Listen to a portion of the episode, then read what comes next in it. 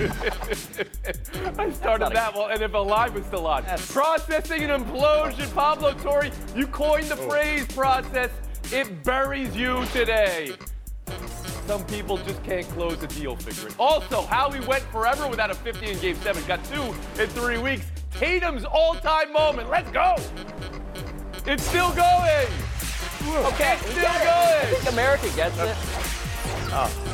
Think everybody in our international audience probably understands what is happening What is the record of this apology We might get there today. at this point.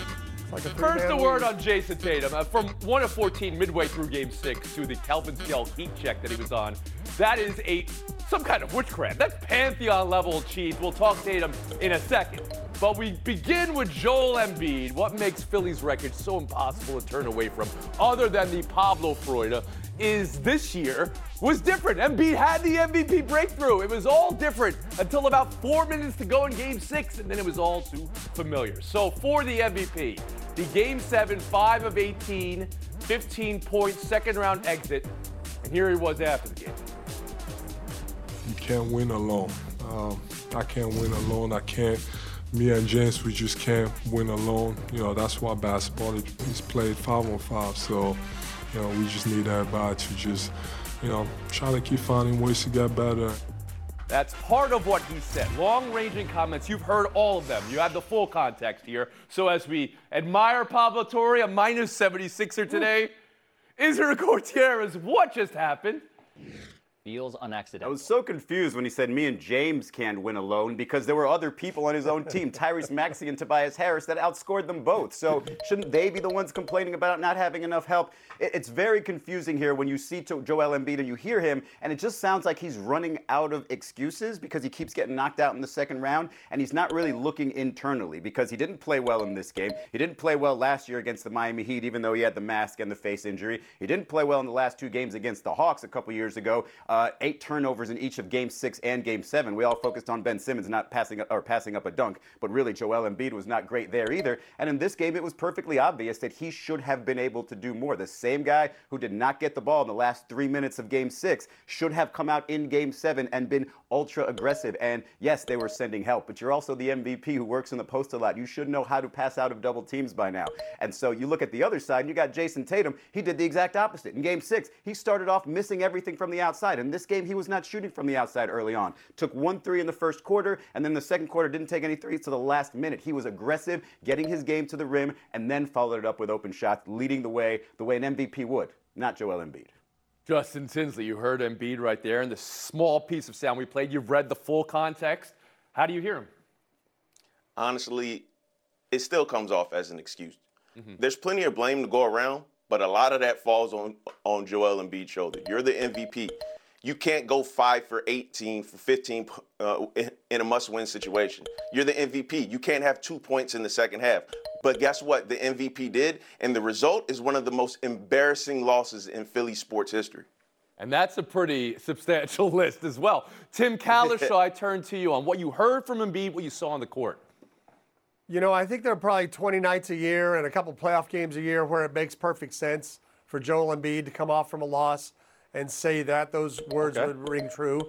But as Izzy and, and Justin said, 5 for 18 is not a time to be doing that. I will say this in game six, when they really lost this series, their chance to, to win at home and put Boston away, he had 26 and 10. He showed up. James Harden was 4 for 16 and missed all his threes that night. He's the one that didn't show up the last two games. And I'm still more puzzled by Harden almost refusing to take shots yesterday. He's so ready to give up the ball as soon as he gets inside the three point line. He has he's a, such a give up mentality that I get that Embiid's the better player and the MVP, and he had an awful game, and that's bad. But Harden is the one who just completely vanished from the series when they needed it. Now, Pablo Torre. Oh boy. So the meager context here that's important is that Joel Embiid was asked about is he going to recruit James Harden? Is James Harden and him going to be back together next year? So more magnanimous in context, but nonetheless, the point remains that Joel Embiid laid a bunch of excrement that permanently soiled his reputation. And Tony, when I say that, I say this as the person who did coin the phrase trust the process, quoting Tony Wroten. A lot of people have talked about Sam Hinkie today. Sam Hinkie's not the story here. Joel Embiid nicknamed himself the process, and now the reality is that the people who trusted the process do not trust him. This is a Joel Embiid story. It is a James Harden story insofar as Joel Embiid resembles James Harden. And how that statement, being an all time talent who is undone in a game seven, six years in a row, like, yeah, you're right, this is unspinnable the whole process has always been around having that guy as the number one player on a championship team, and now he is untrustworthy based on the evidence. And that is what's so frustrating. Not about the tanking, not about anything else, not about Bryan Colangelo even. It's about Joel Embiid. And he has to face that this offseason as he should have five off seasons in a row now. Mm. Pablo, if I can ask you to fix the Philadelphia 76ers in one off season, I, you know, you laugh. I mean, of course, that, that, that is a tall task. No, but right uh, now, as they are presently constituted, Doc Rivers' career in trying to close out series in the playoffs is a nightmare. And James Harden's name was invoked as yeah. well. I recognize where you're coming from, Tim, but Harden did win two games in this series, which is more than Joel Embiid did. So, Pablo, what do the Sixers even begin to do this offseason? Well, you got to remember that, okay, you're a top four team in the Eastern Conference. That means nothing because of the way that you've choked routinely at the end of the season. You have won 50 games on average six years in a row, which is a great foundation, but you need the person who is going to do what Joel Embiid will not, which is be his best self when the pressure is the greatest. This is why Izzy's point about Jayson Tatum is so resonant. We watched the photo negative of Joel Embiid and James Harden. If you can get rid of James Harden and get rid of Doc Rivers and get, I don't know, Dame Lillard, can I wish that into existence? Can I get a guy who will be the person who everybody in Philadelphia, Tony, lunch pail carrying, hard hat wearing, cliche loving, tough fans. They just want the player that embodies that sensibility, and they've been wish casting Joel Embiid into that role, and that's why you need a Dame Lillard. So you'd blow it up right time. now. Doc Rivers, he says he intends to be back. You'd say thanks, but no thanks. James Harden, lose Tobias, sure, lose go to Doc, Houston, right? James Harden, absolutely. Justin Tinsley, you would you blow up the Sixers now? yes, I would, but I would love to see Dame in Philly. I really would. But to get Dame, you got to gut the team. And we know what happens when you gut teams. We, we, just saw what happened in, in, in Phoenix with KD. So I, I think I love Doc Rivers, but, but the time has come. I think you got to let him go, and I think Harden is going to w- walk anyway. But I think this is the best. This is the best the Sixers can be with this current iteration. Mr. Gutierrez.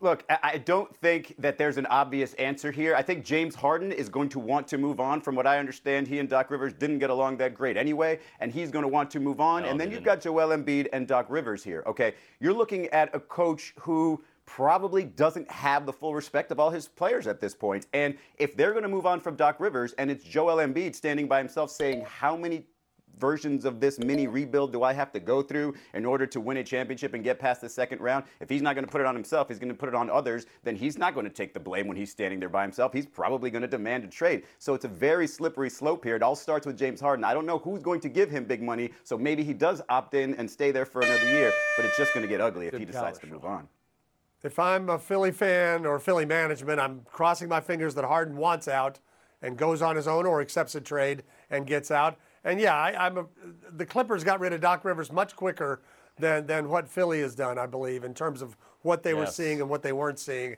And I, I think it's time again to, to make that move here.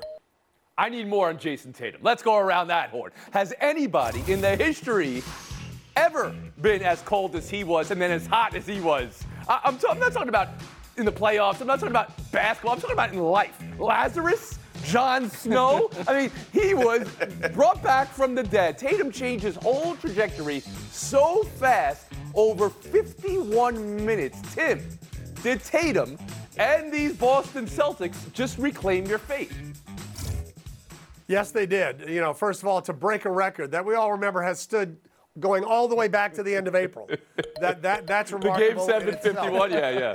Yeah, for Steph Curry. And uh, for him to do that. But we saw him do this in the finals last year. A terrible game against Golden State, a great game. He, he does float back and forth. But when you look at who's left, when you look at who they're playing, and I don't think Miami, uh, they seem to be even more of a Jimmy Butler only team this year than they were a year ago. I think they can get past them, and they don't have a Golden State machine waiting for them in the finals. So I would say the Celtics, for me, are the favorite moving forward to win it The all. favorite, more so than Denver. The favorite. More so than more than Denver, more than the oh, Lakers. Hmm. Israel Gutierrez.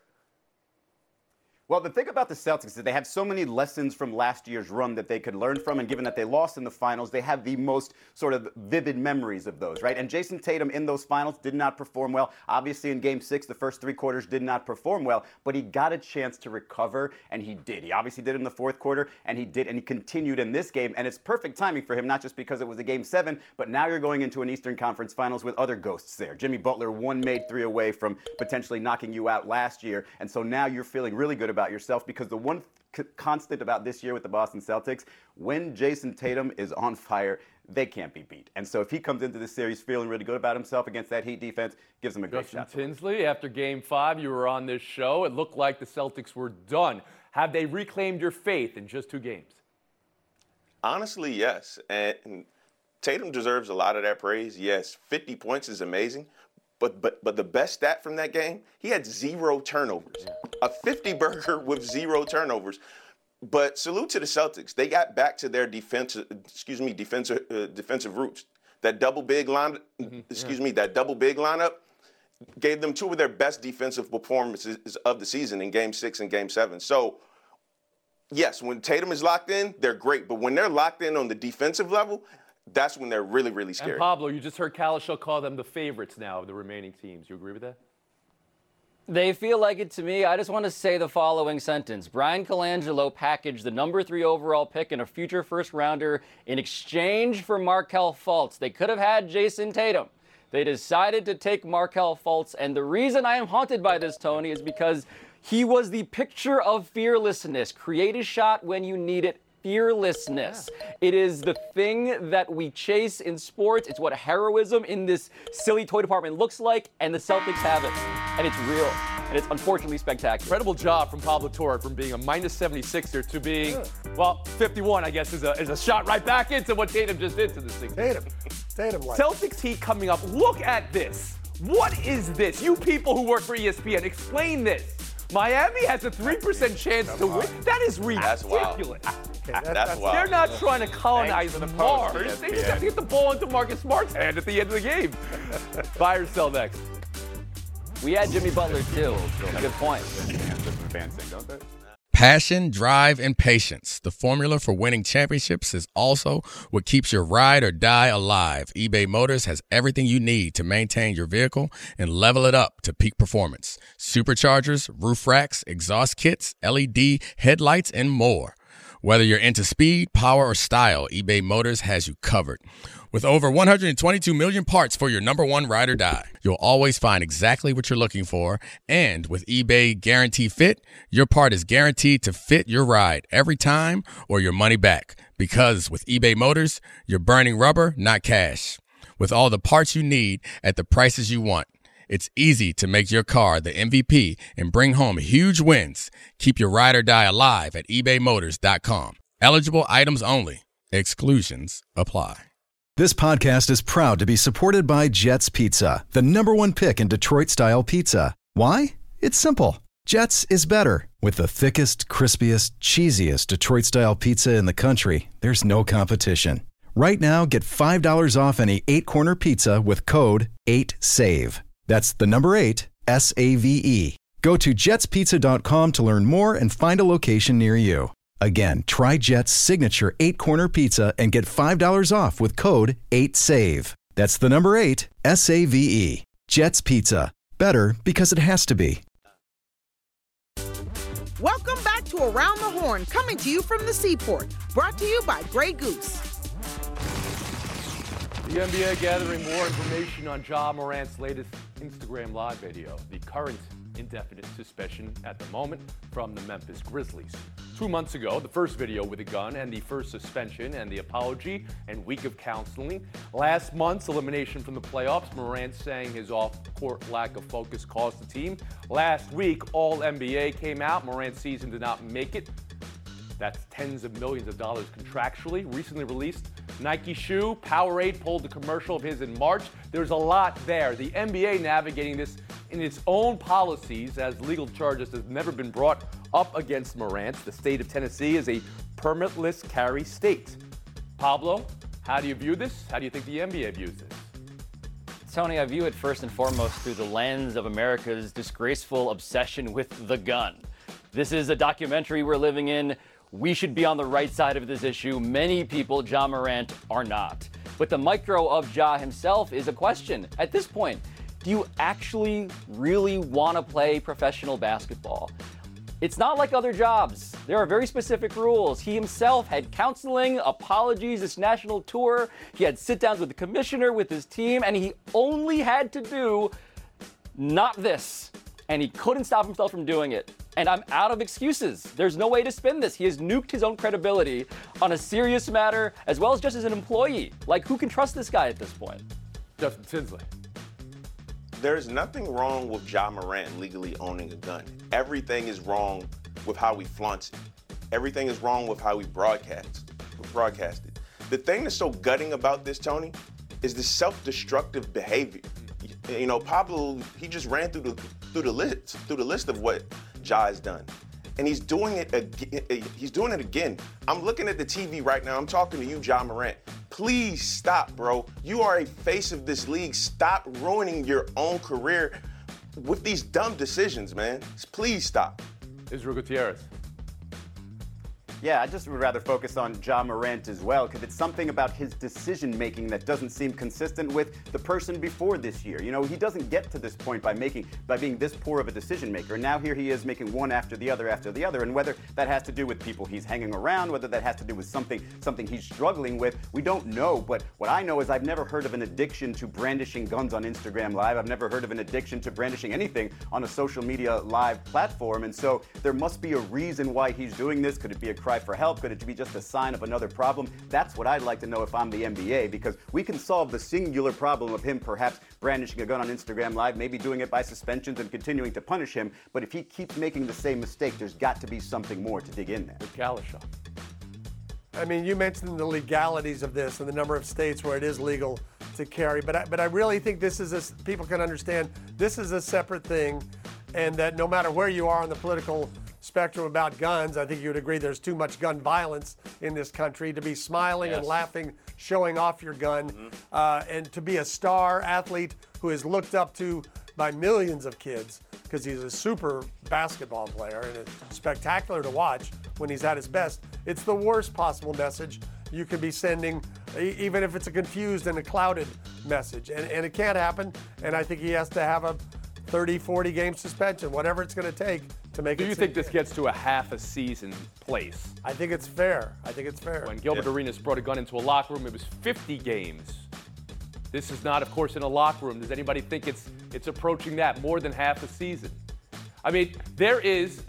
This is of the culture and in the culture, right? You have to believe there are NBA players who are also possess guns, NBA fans who also possess guns, NBA reporters who also possess guns. It's the flaunting it, as you said, Justin Tinsley, that is considered been a line that he has, has stepped across on now multiple occasions. We'll move on. Buy or sell two. Golden State post-mortem. Steve Kerr.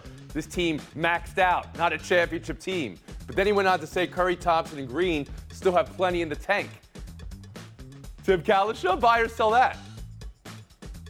Uh, I, I think he's he's pretty accurate, and I think the mistake a lot of us made in thinking they were going to run it back and get up, get another ring was thinking what Clay and Steph and Draymond did last year that they could instantly do it again in their early to mid 30s, and that these young players were ready to step up. That was hard to do what they did last year, and it, and it was unlikely they would all perform at that level again.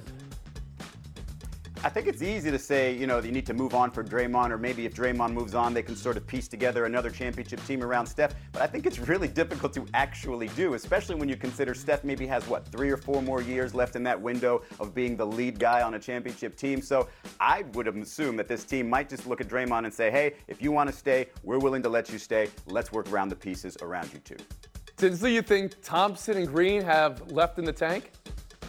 Uh, they've got some left in the tank, but but Kerr was right. This was a historically bad team on the road, and they led the league in turnovers. We just gave them the respect because they are the Golden State Warriors. they need to address the culture in the offseason because maybe it was the Draymond punch, but all season long it felt like two separate, two separate, two excuse me, two separate teams, the young guys and the old guys. So they need to address that um, moving forward more than anything. Yeah, the two timelines thing is not sustainable. There is one time timeline. It is their timeline. I just want to remind everybody because we've done a lot of overreaction when it comes to the playoffs today. They won the title last year. Like they made a run into the postseason. I'm not giving up on them. They literally won the title. And that gets you under minus 50. You're into the right side. I don't think there was Oh, overreaction. I think there was a proper amount of reaction for certain topics we did earlier. Pablo, what I love about you most is that you take the pinch as well as anyone I've ever met. There you go. You have a lot of practice doing it. Some might say this is this is what you're here for. Uh, that's it. My man, Sorry, Pablo. Tinsley, Cowlishaw Gutierrez, showdown. Next. Fight the character. Hi, it's Mike Greenberg letting you know ESPN Bet is ready to take you through all the biggest sports moments this spring. The official sportsbook of ESPN has exclusive offers and markets from Scott Van Pelt, Stephen A. Smith, and me, plus many more. From the playoff intensity to finally getting out to the ballpark, there's no better time for sports fans. Sign up today. New users get a bet reset up to $1,000 in bonus bets if your first bet doesn't win. Download ESPN Bet today. What a play! Must be 21 plus and present in select states. Gambling problem? Call 1 800 Gambler. Terms and conditions apply. See app for details. Hey, it's Kaley Cuoco for Priceline. Ready to go to your happy place for a happy price? Well, why didn't you say so? Just download the Priceline app right now and save up to 60% on hotels. So, whether it's Cousin Kevin's Kazoo concert in Kansas City, go Kevin, or Becky's Bachelorette Bash in Bermuda, you never have to miss a trip ever again. So, download the Priceline app today. Your savings are waiting. Go to your happy place for a happy price. Go to your happy price, Priceline. Only time for one showdown, and what do you know? Kraken Stars. Seattle versus Dallas. Game seven to decide who goes to the conference finals. Tim Cowlishaw. Who will be the Oh. better team tonight? As the only panelist who will be there, let me tell you, the Dallas mm. Stars will be the better team. No disrespect to the Kraken. Jake Oettinger, 23 2 and 3 after a loss. Even a bad one where he got benched in the last game. Israel? Not only have the Kraken outscored Dallas in this series, but they already won a game seven on the road mm-hmm. in the last mm-hmm. series. And I learned from Tim mm-hmm. Cowlishaw's Twitter account that the American Airlines Center cannot put on the same pregame introductions that the Seattle Arena Yeah. can. So my money's on the Seattle Kraken. Good information. Although it's it's you can't cite your opponent in showdown for your information. Oh. You know, I asked who was the better team. Who wins the game? I guess might have a different answer. Cowlishaw, you're gonna be there. Take the FaceTime. 30 seconds. Oh, that was a close call. Thank you. Uh, here's what I'm wondering about. The winner of tonight's game will play the Vegas Golden Knights. It's the Vegas Golden Knights' fourth trip to the conference finals. They've been in existence for six years. They could end up playing the Kraken. This is their second year. Is it a good thing when expansion teams are good and possibly great right away? The NHL has made this possible by the way players are dispersed. This is like the Houston Texans going to the AFC title game four times in their first, first six years.